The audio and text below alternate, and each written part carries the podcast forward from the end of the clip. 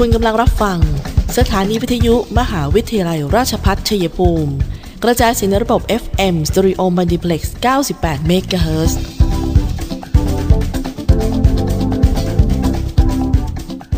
ที่นี่สถานีวิทยุกระจายเสียงเพื่อการศึกษา มหาวิทยาลัยราชพัฒชัยภูมิส่งกระจายเสียงในระบบ FM Stereo Multiplex ความถี่ 98 MHz จากนี้ไป อเชิญท่านติดตามรับฟังรายการ คุยกันบ่ายสองโมงดำเนินรายการโดยธนทรชัยวงศ์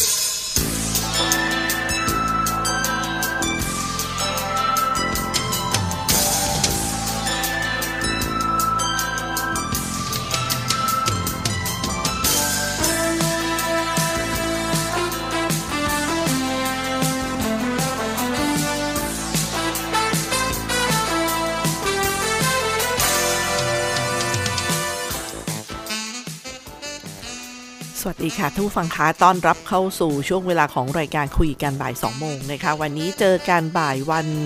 พฤหัสบดีที่ 24 กุมภาพันธ์ พุทธศักราช 2565 ค่ะ ดิฉันตุกธนาธรนะคะทำหน้าที่ดำเนินรายการ FM 98 MHz สถานีวิทยุมหาวิทยาลัยราชภัฏชัยภูมิค่ะ ที่หน้าแฟนเพจ Facebook CPRU Radio 98 MHz อีกช่องทางหนึ่ง รวมไปถึงพอดแคสต์คุยกันบ่าย 2 โมง และ YouTube เซิร์ชคำว่าคุยกันบ่าย 2 โมง และขอแนะนำกับวิทยุออนไลน์ CPRU Radio นะคะทุกผู้ฟังค่ะ เป็นกำลังใจให้กับทีมงานด้วย กับช่วงเวลานี้คุยกันบ่าย 2 โมง ประจำบ่ายวันนี้ก็เริ่มกันที่ข่าวของการรับสมัครคัดเลือกนักเรียนที่กำลังศึกษาชั้นม .6 หรือเทียบเท่า เพื่อเข้าศึกษาต่อหลักสูตรประกาศนียบัตรผู้ช่วยพยาบาล อันนี้เป็นข่าวคราวของกองทุนเพื่อความเสมอภาค ทางการศึกษาที่ได้ร่วมกับคณะพยาบาลศาสตร์ มหาวิทยาลัยราชภัฏชัยภูมิค่ะ ก็จะเป็นการเรียนฟรีนะคะหลักสูตรประกาศนียบัตรผู้ช่วยพยาบาล เรียนฟรีพร้อมรับค่าใช้จ่ายเดือนละ 7,500 บาท โดยรับสมัครนะคะตั้งแต่บัดนี้ถึง 28 กุมภาพันธ์นี้ค่ะ คุณสมบัติทั่วไปนะคะ ก็คือกำลังเรียนชั้นม .6 หรือ ปวช 3 หรือเทียบเท่า 2. เป็นผู้ขาดแคลนทุนทรัพย์ หรือผู้ด้อยโอกาสคำว่าผู้ขาดแคลนทุนทรัพย์ก็หมายถึงผู้ขาดแคลนทุนทรัพย์ในระดับรุนแรง โดยพิจารณาจากข้อมูลรายได้ และข้อมูลสถานะครัวเรือน โดยเกณฑ์เบื้องต้นนะคะ คือรายได้ครัวเรือนเฉลี่ย 3,000 บาทต่อคนต่อเดือน ส่วนผู้ด้อยโอกาสก็หมายถึงผู้ประสบปัญหาความเดือดร้อน ได้รับผลกระทบในด้านเศรษฐกิจ สังคม การศึกษาสาธารณสุข การเมือง กฎหมาย วัฒนธรรม ภัยธรรมชาติ หรืออยู่ในพื้นที่ความไม่สงบ หรือขาดโอกาสที่จะเข้าถึงบริการขั้นพื้นฐานของรัฐ 3. มีศักยภาพในการศึกษาต่อ และมีความสามารถพิเศษ เพื่อให้มีโอกาสศึกษาต่อได้จบหลักสูตร โดยอาจเป็นกรณีใดกรณีหนึ่งดังนี้นะคะมีเกรดเฉลี่ยสะสมตลอดช่วงชั้น คือ 5 ภาคการศึกษาไม่ต่ำกว่า 3.0 และให้มีการประเมินศักยภาพและความเหมาะสมของผู้รับทุนในการศึกษาต่อสายอาชีพ เป็นผู้ที่มีความสามารถพิเศษโดดเด่นที่เกี่ยวข้องกับสาขาที่สถานศึกษาเปิดรับ และมีเกรดเฉลี่ยเกรดเฉลี่ยสะสม ตลอดช่วงชั้น 5 ภาคการศึกษาไม่ต่ำกว่า 2.50 นะคะ อันนี้คือเป็นกรณีใดกรณีหนึ่ง ถ้าผู้ฟังสนใจก็ติดต่อสอบถามได้ค่ะ คุณวิทิตนะคะที่คุณวิทิตแสงตะวัน หมายเลขโทรศัพท์ 0818717186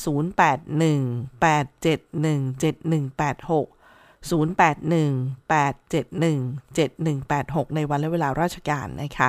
แล้วก็ถ้าเห็นอินโฟกราฟิกอันนี้ก็สแกนสอบถามรายละเอียดเพิ่มเติมที่ QR code ที่เขาให้ไว้นะคะท่านฟังก็บอกลูกๆหลานๆต่อๆกันไปค่ะ ช่วงนี้ภาคใต้ก็น่าจะเจอฝนแหละท่านผู้ฟังคะขนาดเราหนาวเย็นอย่างนี้ แต่ว่าด้วยร่องความกดอากาศอะไรต่างๆ นี่ก็จะไปหนักกันที่ภาคใต้ท่านผู้ฟังค่ะที่ฝนตกหนักถึงหนักมาก แล้วก็มีคลื่นลมแรงบริเวณภาคใต้ โดยมีผลกระทบตั้งแต่ 23 ถึง 26 กุมภาพันธ์นะคะนั่นก็เป็นเรื่องของสภาพอากาศในช่วงนี้ที่ภาคใต้ ส่วนบ้านเรา ภาคเหนือก็ยังคงหนาวเย็น นะคะ ได้สวมใส่เสื้อกันหนาว ผ้าพันคอกันบ้างแล้วใช่ไหมคะ ก็รีบใส่ค่ะ เพราะเดี๋ยวจะร้อนกันอีก ก็ขอให้ทุกฟังดูแลสุขภาพให้ดี อากาศเย็นนะคะ เจ้าเชื้อไวรัสเนี่ย ก็ชอบนะคะ ฉะนั้นเราก็ต้องเขาเรียกว่าต้องตัดตัดตอนก็หมายถึงการป้องกันตัวเองให้ดี ยกกาดให้สูง หน้ากากอนามัยนะคะ ถ้าต้องไปที่คนแออัดคนเยอะๆ ก็ 2 ชั้นไปเลยนะคะ หน้ากากอนามัยข้างในกับหน้ากากผ้าข้างนอก แล้วก็เรื่องของการประเมินตัวเองค่ะ ไปงานไหนมาเป็นกลุ่มเสี่ยงไหม ก็เทสกันท่านซะหน่อยนะคะ เพื่อประเมินความเสี่ยงแล้วก็กักตัวหน่อย ก็จะดีค่ะ คือคำว่าหน่อยของดิฉันก็หมายถึงเต็มรูปแบบที่ช่วงที่เชื้อค่อยสังเกตอาการนะคะ อย่างเราไปเอ๊งานแต่งไหมงานศพไหมเดินทางไปในพื้นที่เสี่ยงนะคะ ก็มาอย่าเพิ่งเจอคุณพ่อคุณแม่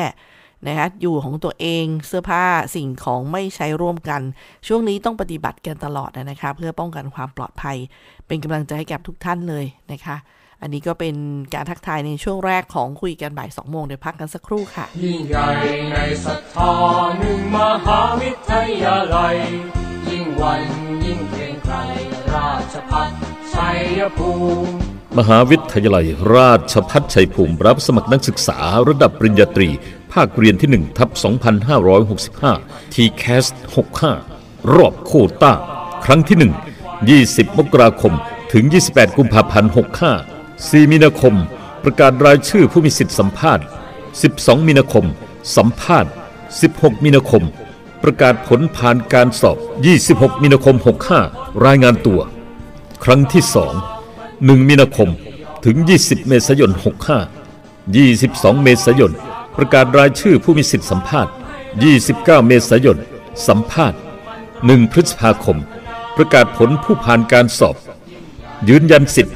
4-5 พฤษภาคม ในระบบ TCAS สสละสิทธิ์ 6 พฤษภาคม ในระบบ TCAS ประกาศผลผ่านการคัดเลือก 9 พฤษภาคม 65 รายงานตัว 10 พฤษภาคม 65 โทรศัพท์ 044 815 120 044 815 120 หรือที่ cpru.ac.th บัณฑิตที่ยอมรับของสังคมรักษาภาวิธีทางให้ดำรงท่านผู้ฟังคะในช่วงนี้ขอรายงานตัวเลขสถานการณ์โควิด ในพื้นที่จังหวัดชัยภูมิณวันที่ 24 กุมภาพันธ์นะคะ วันนี้เรามีผู้ป่วยรายใหม่ 454 รายค่ะ เป็นติดกันเองในจังหวัดเนี่ย 431 นอกจังหวัด 23 โดยผู้ป่วยรายใหม่วันนี้มาจากภูเขียว 170 ราย เมืองชัยภูมิ 69 แก้งครอ 53 บ้านเข้า 45 คอนสาร 19 คอนสวรรค์ 18 จัตุรัส 18 บำเหน็จนรง 14 พักดีชุมพล 13 เทพสถิต 12 หนองบัวระเว 8 หนองบัวแดง 6 เกษตรสมบูรณ์ 3 บ้านแท่น 3 เนินสง่า1ขออภัยค่ะ เนินสง่า2ซับใหญ่1นะคะ แล้วก็วันนี้ไม่มีผู้เสียชีวิตนะคะสำหรับรายงานของสบคชัยภูมิค่ะสำหรับวันที่ 24 กุมภาพันธ์ 2565 นะคะ แล้วก็สำหรับเรื่องของการให้บริการฉีดวัคซีนโควิด -19 จังหวัดชัยภูมิ เข็ม 1 เข็ม 2 และเข็ม 3 ในส่วนของในตัวเมืองนะคะ ถ้าเป็นต่างอำเภอก็คือที่โรงพยาบาลประจำอำเภอค่ะท่านฟัง เข็ม 1 เข็ม 2 และเข็ม 3 ที่จุดบริการฉีดวัคซีนในโรงพยาบาล แล้วก็แบบ Walk-in คือไม่ต้องลงทะเบียนล่วงหน้า ของวัคซีนแอสตราเซเนกาและไฟเซอร์นะคะ ส่วนโรงพยาบาลชัยภูมิก็ให้บริการอยู่ที่บิ๊กซีชัยภูมิค่ะ ก็พบกันในวันพรุ่งนี้ 25 กุมภาพันธ์นะคะเตรียมบัตรประชาชนไปด้วย ส่วนที่โรงพยาบาลภูเขียวเฉลิมพระเกียรตินะคะ ก็ให้บริการในช่วงวันที่ 21 มาแล้วนะคะจนถึง 25 ค่ะในรอบนี้ โรงพยาบาลเกษตรสมบูรณ์ 25 กุมภาพันธ์บำเหน็จณรงค์พรุ่งนี้ด้วยเหมือนกันค่ะ หนองบัวระเว 22-25 กุมภาพันธ์ หนองบัวแดง 24-25 คอนสวรรค์ 25 พักดีชุมพล 21 และ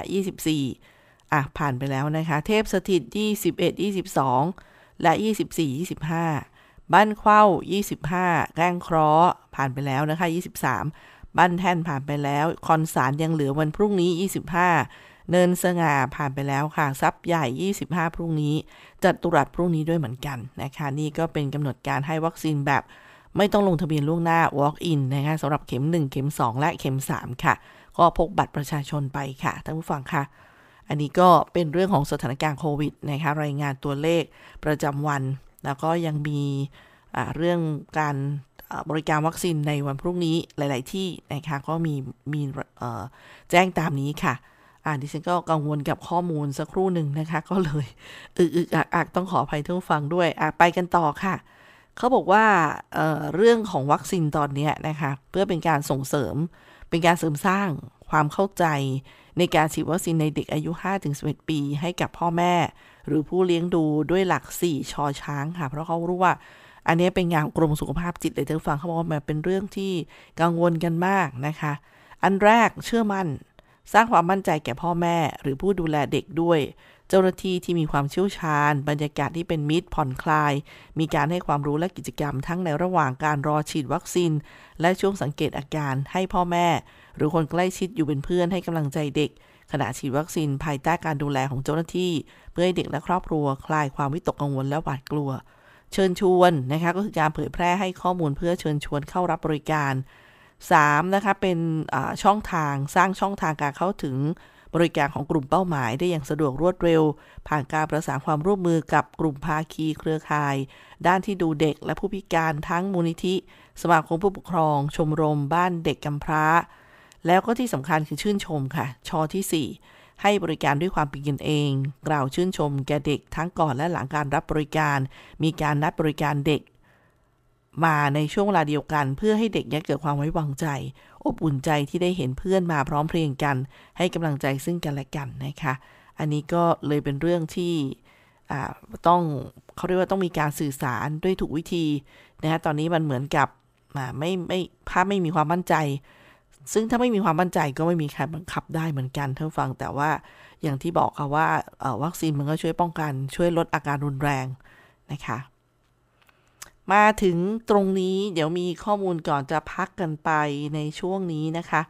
มีสิ่งหนึ่งที่ฉันเชื่อว่าทุกๆ คนก็คงอ่าเป็นเขาเรียกเหมือนเป็นขยะ แล้วก็กังวลว่าเอ๊ะแหมมันจะไปไหนเนี่ยนะคะ แล้วจริงๆ บางส่วนก็ยังมีประโยชน์อยู่มากเลย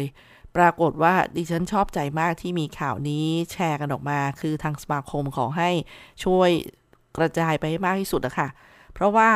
เขาบอกว่ามาช่วยมีใครหาที่ทิ้งคอมพิวเตอร์เก่า หรือว่าเครื่องใช้ไฟฟ้าเก่าอยู่หรือเปล่าแปะคำถามนี้นะคะ แนะนำมาที่นี่เลยค่ะ มาช่วยกันเปลี่ยนคอมพิวเตอร์ และเครื่องใช้ไฟฟ้าที่เสียแล้วเนี่ยให้เป็นทุนสนับสนุนคนพิการกันนะคะ ซึ่งท่านนายกสมาคมก็อธิบายละเอียดเลยว่า อะไรเอาไปแยกรีไซเคิลแบบไหน นอกจากได้ทุนสนับสนุนแล้วเนี่ย ยังช่วยรักษาสิ่งแวดล้อมอีกด้วยค่ะ รับบริจาคทั้งอุปกรณ์คอม อุปกรณ์ต่อพ่วง เครื่องใช้ไฟฟ้าที่เสียทุกชนิด อะไรก็ได้ที่เสียบปลั๊กได้นะคะรับหมดเลย เพื่อนนำไปแยกชิ้นส่วนรีไซเคิลแปลงเป็นเงินช่วยเหลือ คนพิการ รับบริจาคตลอดทั้งปีด้วยค่ะ เปิดจันทร์ถึงเสาร์นะคะ แล้วก็จันทร์ศุกร์นี่เปิดเวลา9นาฬิกาถึง 16นาฬิกา ส่วนวันเสาร์9นาฬิกาถึง 12นาฬิกาครึ่งวันค่ะท่านผู้ฟังไปติดตามรายละเอียดกันได้ที่ Facebook Fanpage สมาคมคนพิการทางการเคลื่อนไหวสากลนะคะแฟนเพจ Facebook สมาคมคนพิการทางการเคลื่อนไหวสากลหมู่บ้าน วังทองริเวอร์พาร์คซอยพหลโยธิน 70 นะคะหรือเว็บไซต์นี้ค่ะ apdi 2002 com นะคะเว็บไซต์ apdi 2002 com หรือจำง่ายๆก็ชื่อเพจสมาคมเดี๋ยวนะคะสักครู่หนึ่งสมาคมคนพิการทางการเคลื่อนไหวสากลค่ะ แล้วก็หมายเลขโทรศัพท์ 02 990 0331 085 120 6235 081 735 2316 นะคะ เครื่องใหญ่นี่มีมารับที่บ้านให้ด้วยค่ะ ก็ช่วยส่งต่อกันไปที่ถือว่ามีประโยชน์มากนะคะ ข่าวนี้ พักกันสักครู่ค่ะ ประกาศมหาวิทยาลัย ราชพัฒชัยภูมิ เรื่องการรับสมัครบุคคล เพื่อคัดเลือกเข้าอบรมในหลักสูตรประกาศนียบัตรผู้ช่วยพยาบาล หลักสูตรใหม่พุทธศักราช 2561 ประจำปีการศึกษา 2565 รอบที่ 1 ด้วยคณะพยาบาลศาสตร์ มหาวิทยาลัย ราชภัฏชัยภูมิจะดำเนินการรับสมัครบุคคล เพื่อเข้าอบรมในหลักสูตรประกาศนียบัตรผู้ช่วยพยาบาล ประจำปีการศึกษา 2565 รอบที่ 1จำนวน 60 คน ดังนี้ คุณสมบัติผู้สมัคร 1. มีวุฒิการศึกษาไม่ต่ำกว่าประโยคมัธยมศึกษาตอนปลาย หรือเทียบเท่าตามหลักสูตรที่กระทรวงศึกษาธิการรับรอง 2. อายุไม่ต่ำกว่า 16 ปีบริบูรณ์นับถึงวันเปิดการศึกษา 3. สุขภาพสมบูรณ์ไม่เป็นอุปสรรคต่อการศึกษาหรือปฏิบัติงาน สมัครด้วยตนเอง หรือส่งเอกสารทางไปรษณีย์การชำระค่าธรรมเนียมการสมัครสอบชำระด้วยตนเองที่งานการเงินและบัญชีสำนักงานอธิการบดีชั้นหนึ่งอาคารเรียนรวม 9 ชั้น มหาวิทยาลัยราชภัฏชัยภูมิ ตั้งแต่เวลา 8นาฬิกา30 นาทีถึง 15นาฬิกา30 นาที หรือโอนผ่านบัญชีธนาคารกรุงไทยบัญชีกระแสรายวัน ชื่อบัญชีเงิน บกส ของมหาวิทยาลัยราชภัฏชัยภูมิเลขที่บัญชี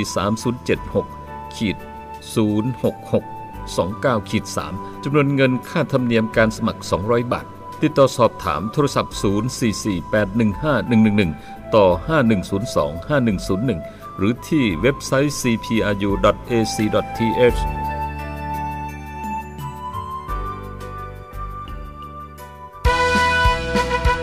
ข่าวดีเรียนปริญญาตรีที่คณะบริหารธุรกิจ มหาวิทยาลัยราชภัฏชัยภูมิ หลักสูตรบริหารธุรกิจบัณฑิต สาขาวิชาบริหารธุรกิจ วิชาเอกการจัดการ วิชาเอกธุรกิจดิจิทัล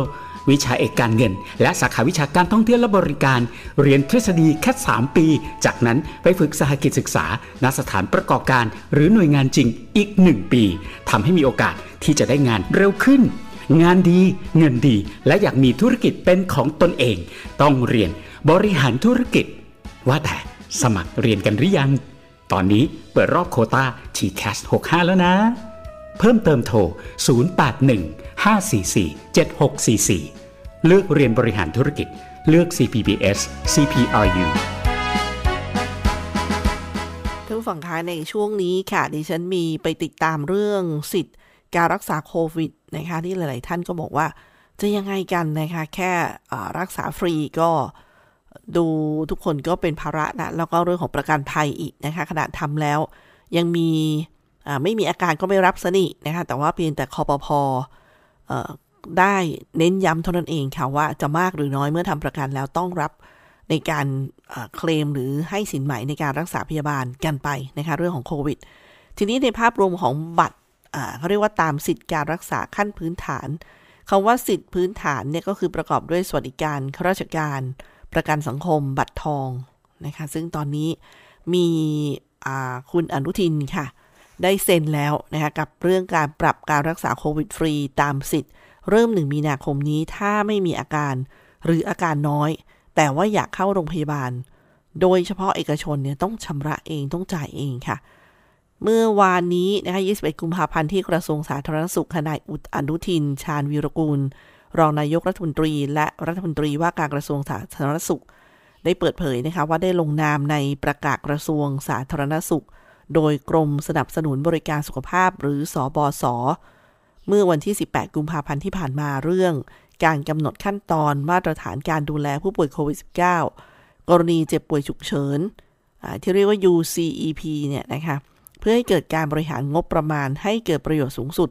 ให้สอดคล้องกับสถานการณ์ปัจจุบัน โดยจะมีผลบังคับใช้ 1 มีนาคมนี้ โดยคำจำกัดความคือโควิด -19 เนี่ยเป็นโรคติดต่อรุนแรง อยู่ภายใต้การคุ้มครองดูแลตามสิทธิหลักประกันสุขภาพของประชาชนแต่ละคน ซึ่งเราได้เริ่มประชาสัมพันธ์เรื่องนี้มาประมาณ 1 เดือนแล้ว ขอย้ำว่าหากประชาชนที่มีอาการรุนแรง ทั้งจากโควิด และผู้ที่มีโรคร่วม ก็ยังใช้สิทธิฉุกเฉินได้ ที่เรียกว่า UCEP Plus นะคะถ้าเรียกรวบๆก็ u s e p Plus อะไรประมาณนี้ท่านผู้ฟัง ไม่ได้ตัดสิทธิ์นะท่านอธิบายอย่างนี้ ไม่ได้ตัดสิทธิ์ไม่ได้ยกเลิก u s e p โดยผู้ป่วยโควิด -19 ที่มีอาการรุนแรงก็จะมี u s e p Plus ซึ่งมีขั้นตอนในทางปฏิบัติ แต่หากไม่มีอาการ หรือว่าอาการน้อยแต่อยากเข้าโรงพยาบาลโดยเฉพาะเอกชนเนี่ย ก็จะเหมือนโรคอื่นที่ต้องรับผิดชอบค่าใช้จ่ายเอง เราต้องปรับตามสถานการณ์ให้เป็นธรรมทั้งกับประชาชน และภาครัฐในเรื่องงบประมาณ อันนี้ท่านรัฐมนตรีอนุทินบอกนะคะ นายอนุทินยังบอกอีกว่า u s e p Plus เนี่ยจะไม่ได้ดูแลเฉพาะผู้ติดเชื้อโควิด -19 ที่มีโรคร่วม ผู้ที่มีอาการรุนแรงเพียงอย่างเดียว แต่หากผู้ติดเชื้อที่อยู่ในกลุ่มสีเขียว ที่อยู่ในระหว่างการรักษาที่บ้านและชุมชน คือ Home and Community Isolation เนี่ย แล้วเกิดอาการเปลี่ยนแปลง มีอาการรุนแรงเพิ่มขึ้น ก็สามารถใช้สิทธิ์นี้ได้ เพื่อเข้ารักษาในภายในภายเร่งด่วนฉุกเฉิน ทั้งนี้นะคะขอให้ประชาชนที่พบว่าติดเชื้อโควิด -19 ให้ลงทะเบียนผ่านระบบ 1330 ทั้งสายด่วนและ Line Line Official Ad Sign นะคะ at NHSO ซึ่งตนได้ประสานให้สำนักงานหลักประกันสุขภาพแห่งชาติ เพิ่มคู่สายรองรับแล้ว ส่วนผู้ที่ไม่สะดวกอยู่ที่พักอาศัยแบบ Home Isolation หรือว่า Community Isolation รองรับได้อยู่นะคะ โดยมีกทมเนี่ยยืนยันว่า สาธารณสุขว่าทั้ง HI และ CI เนี่ยมีความพร้อมนะคะรวมทั้งยังมีเตียงสนามของภาคเอกชนด้วย ซึ่งก็อธิบายเรื่องสิทธิพื้นฐานก็ประกอบไปด้วยสวัสดิการข้าราชการ ประกันสังคมและบัตรทองนะคะ มีประกาศของสำนักงานพื้นที่การศึกษาประถมศึกษาชัยภูมิเขตหนึ่งค่ะ แจ้งให้โรงเรียนปิดเรียนแบบออนไซต์ตามที่คณะกรรมการควบคุมโรคติดต่อจังหวัดชัยภูมิมีมติในที่ประชุมเมื่อช่วงบ่ายวานนี้ ณห้องประชุมพยาแลชั้น5สารกลางจังหวัดนะคะ ให้สถานศึกษาในเขตอำเภอเมืองชัยภูมิและอำเภอภูเขียว ปิดเรียนแบบออนไซต์ในการนี้ทางสำนักงานเขตพื้นที่ การศึกษาประถมศึกษาชัยภูมิเขตหนึ่งได้แจ้ง ให้โรงเรียนสังกัดอำเภอเมืองชัยภูมิปิดเรียนแบบออนไซต์ตั้งแต่วันนี้เป็นต้นไปจนถึง 25 กุมภาพันธ์นี้นะคะ หรือว่าจนกว่าจะมีการประชุมและมีมติในที่ประชุมเป็นอย่างอื่นค่ะ ซึ่ง มติคณะกรรมการโรคติดต่อจังหวัดชัยภูมิครั้งที่ 15 ทับ 2565 เมื่อวานนี้เนี่ย ก็ได้มีมติให้ปิดศูนย์พัฒนาเด็กเล็ก อนุบาล 1-3 และปิดโรงเรียน สถานศึกษาทั้งภาครัฐเอกชน ในเขตพื้นที่อำเภอเมืองชัยภูมิ และอำเภอภูเขียว เป็นเวลา 7 วันค่ะ ตั้งแต่วันที่ 21 ถึง 27 กุมภาพันธ์นี้ ตามคำสั่งที่ 1800 ทับ 2565 และคำสั่งที่ 1801 ทับ2565 ลงวันที่ 21 กุมภาพันธ์ 2565 ค่ะ ก็ต่อเนื่องกันกับเรื่องราวการปิดการเรียนแบบออนไซต์ก็มาจากคำสั่งจังหวัดนี้เองนะคะ ก็ต้องล้อกันไปสถานการณ์ปัจจุบันเป็นยังไง ซึ่งก็มีหนังสือมาจากกรมไงท่านผู้ฟังคะเขาเรียกว่าศูนย์ปฏิบัติการฉุกเฉินด้านการแพทย์ และสาธารณสุขกรณีโรคติดเชื้อไวรัสโคโรนา 2019 สำนักงานปลัดกระทรวงสาธารณสุข ก็ได้ออกหนังสือมาเมื่อวานนี้เลยค่ะเรื่อง การเตรียมการสำหรับการดูแลรักษาผู้ป่วย จากการติดเชื้อไวรัสโคโรนา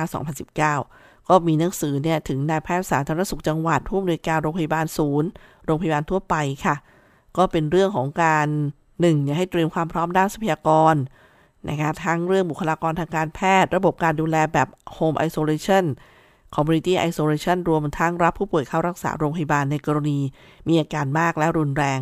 2. ประชาสัมพันธ์หมายเลขโทรศัพท์ของจังหวัดและโรงพยาบาลทุกแห่ง เพื่อให้ผู้ป่วยมีความมั่นใจที่จะเข้าถึงระบบบริการ 3. เร่งรัดการฉีดวัคซีนโควิด -19 เข็มกระตุ้นนะคะ booster dose เนี่ยให้ประชาชนทุกกลุ่ม โดยเฉพาะผู้ที่มีอายุ 60 ปีขึ้นไป และเรื้อรัง และผู้ที่เป็นกลุ่มโรคเรื้อรัง 7 กลุ่มโรค เพื่อป้องกันการแพร่ระบาด แล้วก็สื่อสารให้ประชาชนป้องกันตนเองและครอบครัวด้วยมาตรการ Universal Prevention and VUCA อันนี้เราก็ว่ากันไปในช่วงแรกแล้วนะคะ ว่าคืออะไรบ้างนะก็เป็นการกระตุ้นเตือนท่านฟังค่ะว่ามันเป็นเรื่องที่เราก็ต้องขยับตามค่ะสิ่งที่เป็น universal prevention เนี่ยก็เป็นเรื่องที่ต้องปฏิบัติกันไปตลอดนะท่านฟังก็จะทำให้เราปลอดภัยในหลาย ๆ โรคนะคะท่านฟังค่ะ เดี๋ยวช่วงนี้พักกันสักครู่เดี๋ยวกลับมาในช่วงสุดท้าย มหาวิทยาลัยราชภัฏชัยภูมิ เปิดรับสมัครนักศึกษาหลักสูตร วิศวกรรมศาสตร์ สาขาวิชาวิศวกรรมการผลิต โดยมุ่งเน้น ในการเพิ่มทักษะความรู้ด้านวิศวกรรมศาสตร์ ให้กับนักศึกษา ในระดับวิชาชีพชั้นสูง ทางด้านวิศวกรรมศาสตร์ขยายโอกาสทางการศึกษา ด้านวิศวกรรมศาสตร์ ให้กับเยาวชนในท้องถิ่น และพื้นที่ใกล้เคียง เพิ่มศักยภาพแก่ประชาชนในท้องถิ่น ให้ดำรงชีพ โดยพึ่งพาตนเอง พร้อมทั้งเสริมสร้างสมรรถนะในวิชาชีพอย่างเป็นรูปธรรม สอบถามโทร 085 102 0491 087 456 9889 และ 082 453 3052 หรือที่เว็บไซต์ cpru.ac.th มิติใหม่แห่งการศึกษา มหาวิทยาลัยราชพัฒชัยภูมิ มุ่งสร้างบัณฑิตคุณภาพ จากอุตสาหกรรมภูมิภาค สู่อุตสาหกรรมอาเซียน และส่งเสริมการพัฒนาท้องถิ่น โรงเรียนสาธิตมหาวิทยาลัย ราชพัฒชัยภูมิ แผนกประถมศึกษา เปิดรับนักเรียนชั้นประถมศึกษาปีที่1ถึง4ประจำปีการศึกษา 2565 English โปรแกรมเรียนภาษาอังกฤษ ไทย จีน กีฬากอล์ฟจำนวน 25 คนต่อห้องเรียนอำนวยการสอนโดยอาจารย์ผู้เชี่ยวชาญ ตำแหน่งผู้ช่วยศาสตราจารย์ และอาจารย์ด็อกเตอร์จากคณะครุศาสตร์ รับสมัครวันนี้ถึงวันที่ 10 พฤษภาคม 2565 ติดต่อสอบถามโทรศัพท์ 044 815 111 ต่อ 6800 หรือ 086 246 4641 ในเมืองมีบริการรถรับส่ง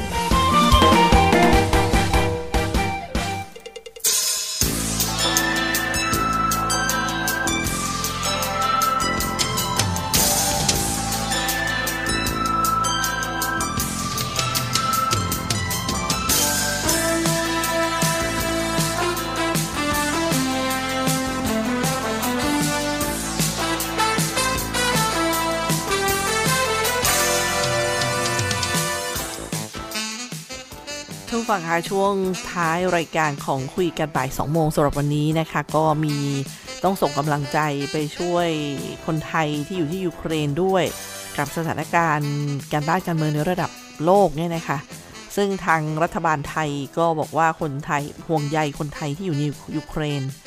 เตรียมพร้อมที่จะจัดเครื่องบินเช่าเหมาลำเนี่ยไปช่วยกันค่ะ ถ้าจำเป็นต้องอพยพนะคะ ซึ่งกระทรวงการต่างประเทศก็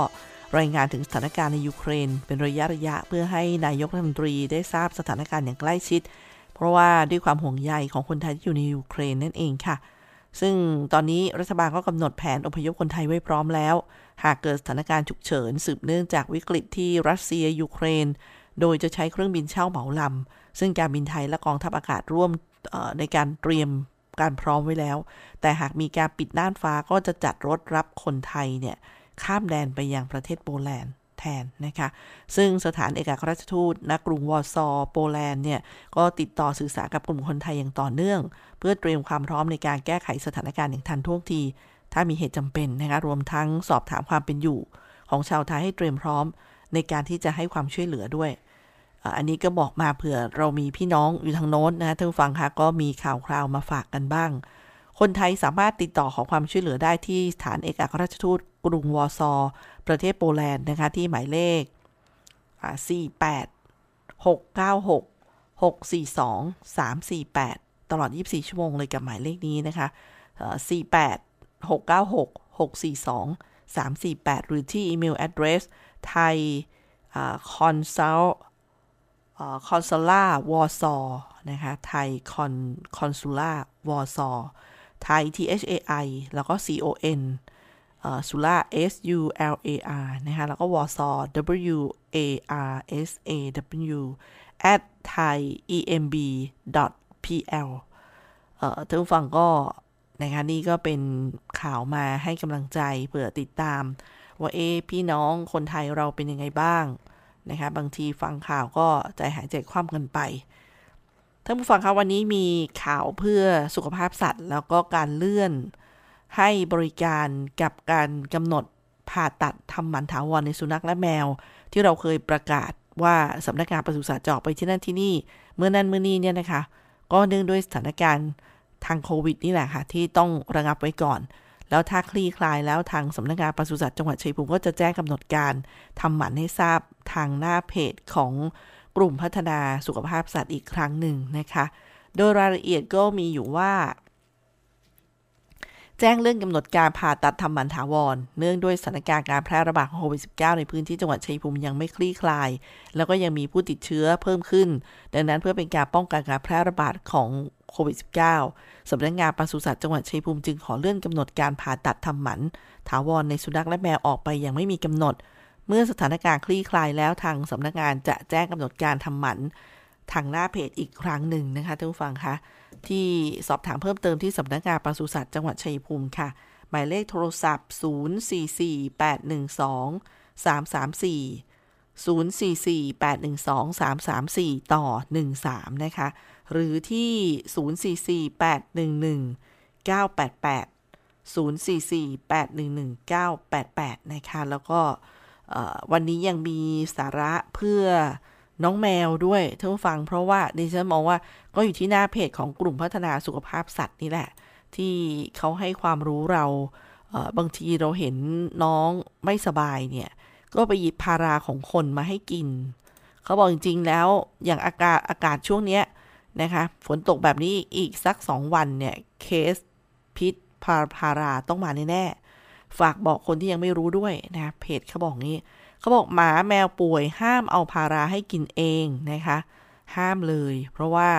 เขาบอกมียาเฉพาะของเขาอยู่นะคะแล้วมันเป็นพิษกับเขาพาราเซตามอลหรือที่เรียกสั้นๆว่าพาราเนี่ยซึ่งเป็นหนึ่งในยาสามัญประจำบ้านที่มีกันอยู่ ใช้ลดไข้บรรเทาปวดในคน แต่สำหรับน้องแมวแล้วยาพาราเปรียบเสมือนยาพิษชนิดร้ายแรงเลยก็ว่าได้นะคะพาราไทลินอลซาร่าทิฟฟี่พารามอนอะไรต่างเนี่ย คือมันมีส่วนของพาราเนี่ย แมวกินเนี่ยอาจตายได้นะคะพารามีตัวยาที่ชื่อว่า acetaminophen นะถ้าที่ฉันออกชื่อผิดชื่อชื่อเฉพาะผิดยังไงต้องขออภัย เมื่อกินเข้าไปจะถูกเอนไซม์ในตับเปลี่ยนเป็นสารที่ไม่มีพิษ แล้วค่อยขับออกจากร่างกาย แต่ถ้าเขาบอกว่าอะแต่ถ้าเจ้าเหมียวไม่มีเอนไซม์นั้นค่ะ ทำให้พารากลายเป็นยาพิษสำหรับน้องแมว พิษของยาพาราเซตามอลเนี่ยคือทำให้เม็ดเลือดแดงแตก โลหิตจาง ส่งผลให้อวัยวะอื่น ๆ ขาดออกซิเจน เกิดอาการหายใจไม่ออกตับวายดีซ่านเนี่ยครับก็เขาบอกอาการที่แสดงเมื่อแมวกินพาราเข้าไปก็อย่างเช่น หน้าบวมท่านผู้ฟัง อาการที่อาเจียนนะคะน่าสงสารมาก เหงือกม่วงนะคะเหงือกม่วง แสดงถ้าเหงือกม่วงนี่แสดงถึงภาวะขาดออกซิเจน อันนี้โหรีบพาไปพบสัตวแพทย์เลยนะคะส่วนยาพารากับน้องหมาเป็นยังไง เมื่อกี้กับแมวนะคะ ยาพิษยาพาราเซตามอลกับน้องหมาเนี่ยเขาบอกในน้องหมามักเกิดจากการใช้ยาเกินขนาด ควรปรึกษาสัตวแพทย์เพื่อความปลอดภัยของน้อง ปัจจุบันมียาแก้ปวด ลดไข้สำหรับสัตว์โดยเฉพาะค่ะ และปลอดภัยสำหรับสุนัขและแมวมากกว่า ก็ นะแนะนำกันไว้ที่เชื่อว่าบางทีถ้าถ้าเรารู้ว่ามันเป็นพิษแบบนี้เราคงเสียใจที่เป็นส่วนหนึ่งที่ทำให้เขาเสียชีวิต เพราะเราต้องการช่วยเขาแท้ๆเลยนะคะ เดี๋ยวศูนย์ต่อต้านข่าวปลอมจากกระทรวงดิจิทัลมีข่าวฝากกันสักสองสามประเด็นนะคะท่านผู้ฟัง เริ่มที่ข่าวแรกเป็นข่าวบิดเบือนค่ะ ประเด็นที่บิดเบือนก็คือสกูตเตอร์ไฟฟ้าเข้าข่ายเป็นรถจักรยานยนต์ขับขี่บนบนถนนผิดกฎหมายต้องจดทะเบียนและเสียภาษี จากกรณีที่มีการโพสต์ข้อมูลเกี่ยวกับสกูตเตอร์ไฟฟ้า การนำมาขี่บนถนนสาธารณะเจ้าของต้องไปขอจดทะเบียน กับกรมการขนส่งทางบก ทางกรมขนส่งทางบกกระทรวงคมนาคม ก็ได้ชี้แจงข้อเท็จจริงค่ะว่าสกูตเตอร์ไฟฟ้าไม่สามารถจดทะเบียนตามพรบยานรถยนต์ได้ แม้ว่าสกูตเตอร์จะขับเคลื่อนด้วยพลังงานไฟฟ้าและมี 2 ล้อ แต่ไม่เข้าข่ายเป็นรถจักรยานยนต์ที่ต้องจดทะเบียนอะนะคะ อันนี้ก็เป็นข้อเท็จจริงที่ขนส่งบอกมา ต่อกันด้วยประเด็นข่าวปลอมข่าวนี้นะคะบอกว่า สเปรย์พ่นปากฆ่าเชื้อไวรัสโควิด -19 จากที่มีการแชร์ข้อมูลว่าใช้ผลิตภัณฑ์สเปรย์สำหรับพ่นปากและคอเบตาดีนโทรสเปรย์พ่นคอสามารถยับยั้งเชื้อโควิด -19 ได้ ทางสำนักงานคณะกรรมการอาหารและยาได้ชี้แจงว่า ผลิตภัณฑ์สเปรย์สำหรับพ่นปากและคอที่ถูกกล่าวถึง ไม่สามารถนำมาใช้พ่นคอเพื่อหวังผล ในการฆ่าเชื้อไวรัสโควิด -19 ได้ตามที่กล่าวอ้างค่ะ ส่งท้ายที่ข่าวจริงข่าวนี้นะคะ ข่าวจริงนี้บอกว่า โรงพยาบาลสุริราชเลื่อนวันนัดฉีดวัคซีนเข็มที่ 2 เด็กอายุ 5-11 ปีจาก 28-31 มีนาคม เป็น 4 เมษายน 2565 นะคะ โรงพยาบาลสุริราชขอเรียนแจ้งเลื่อนวัน นัดฉีดวัคซีนเข็ม 2 ให้กับเด็กอายุระหว่าง 5-11 ปี ที่ได้รับเข็มที่ 1 ไปเมื่อวันที่ 3-9 กุมภาพันธ์ที่ผ่านมา จากเดิมตามใบนัดคือระหว่างวันที่ 28-31 มีนาคม 2565 เปลี่ยนวันนัดใหม่ค่ะ เป็นวันที่ 4 เมษายน 2565 เวลา 9 นาฬิกาถึง 14 นาฬิกานะคะ อันนี้ก็เป็นข่าวที่ บอกมาเดี๋ยวสักนิดนึงกับข่าวจริงข่าวนี้หน่อยนะคะกรมอุตุประกาศพื้นที่เฝ้าระวังฝนตกหนักน้ำท่วมฉับพลันและน้ำป่าไหลหลากในช่วง 23-26 กุมภาพันธ์ค่ะ ซึ่งบริเวณความกดอากาศสูงหรือมวลอากาศเย็นกำลังค่อนข้างแรงจากจีน แผ่ลงมาปกคลุมประเทศไทยตอนบนและทะเลจีนใต้ ส่งผลทำให้ลมตะวันออกและลมตะวันออกเฉียงเหนือ ที่พัดปกคลุมอ่าวไทย และภาคใต้มีกำลังแรง ก็ทำให้ภาคใต้มีฝนตกหนักถึงหนักมากบางแห่ง อันนี้ก็ตามที่แจ้งไปนะคะ หมดเวลาของคุยกันบ่าย 2 โมงสำหรับวันนี้ ขอบคุณท่านผู้ฟังด้วยค่ะ ที่ให้เกียรติติดตามรับฟังดิฉันตุกธนาธรทำหน้าที่ดำเนินรายการ สวัสดีค่ะ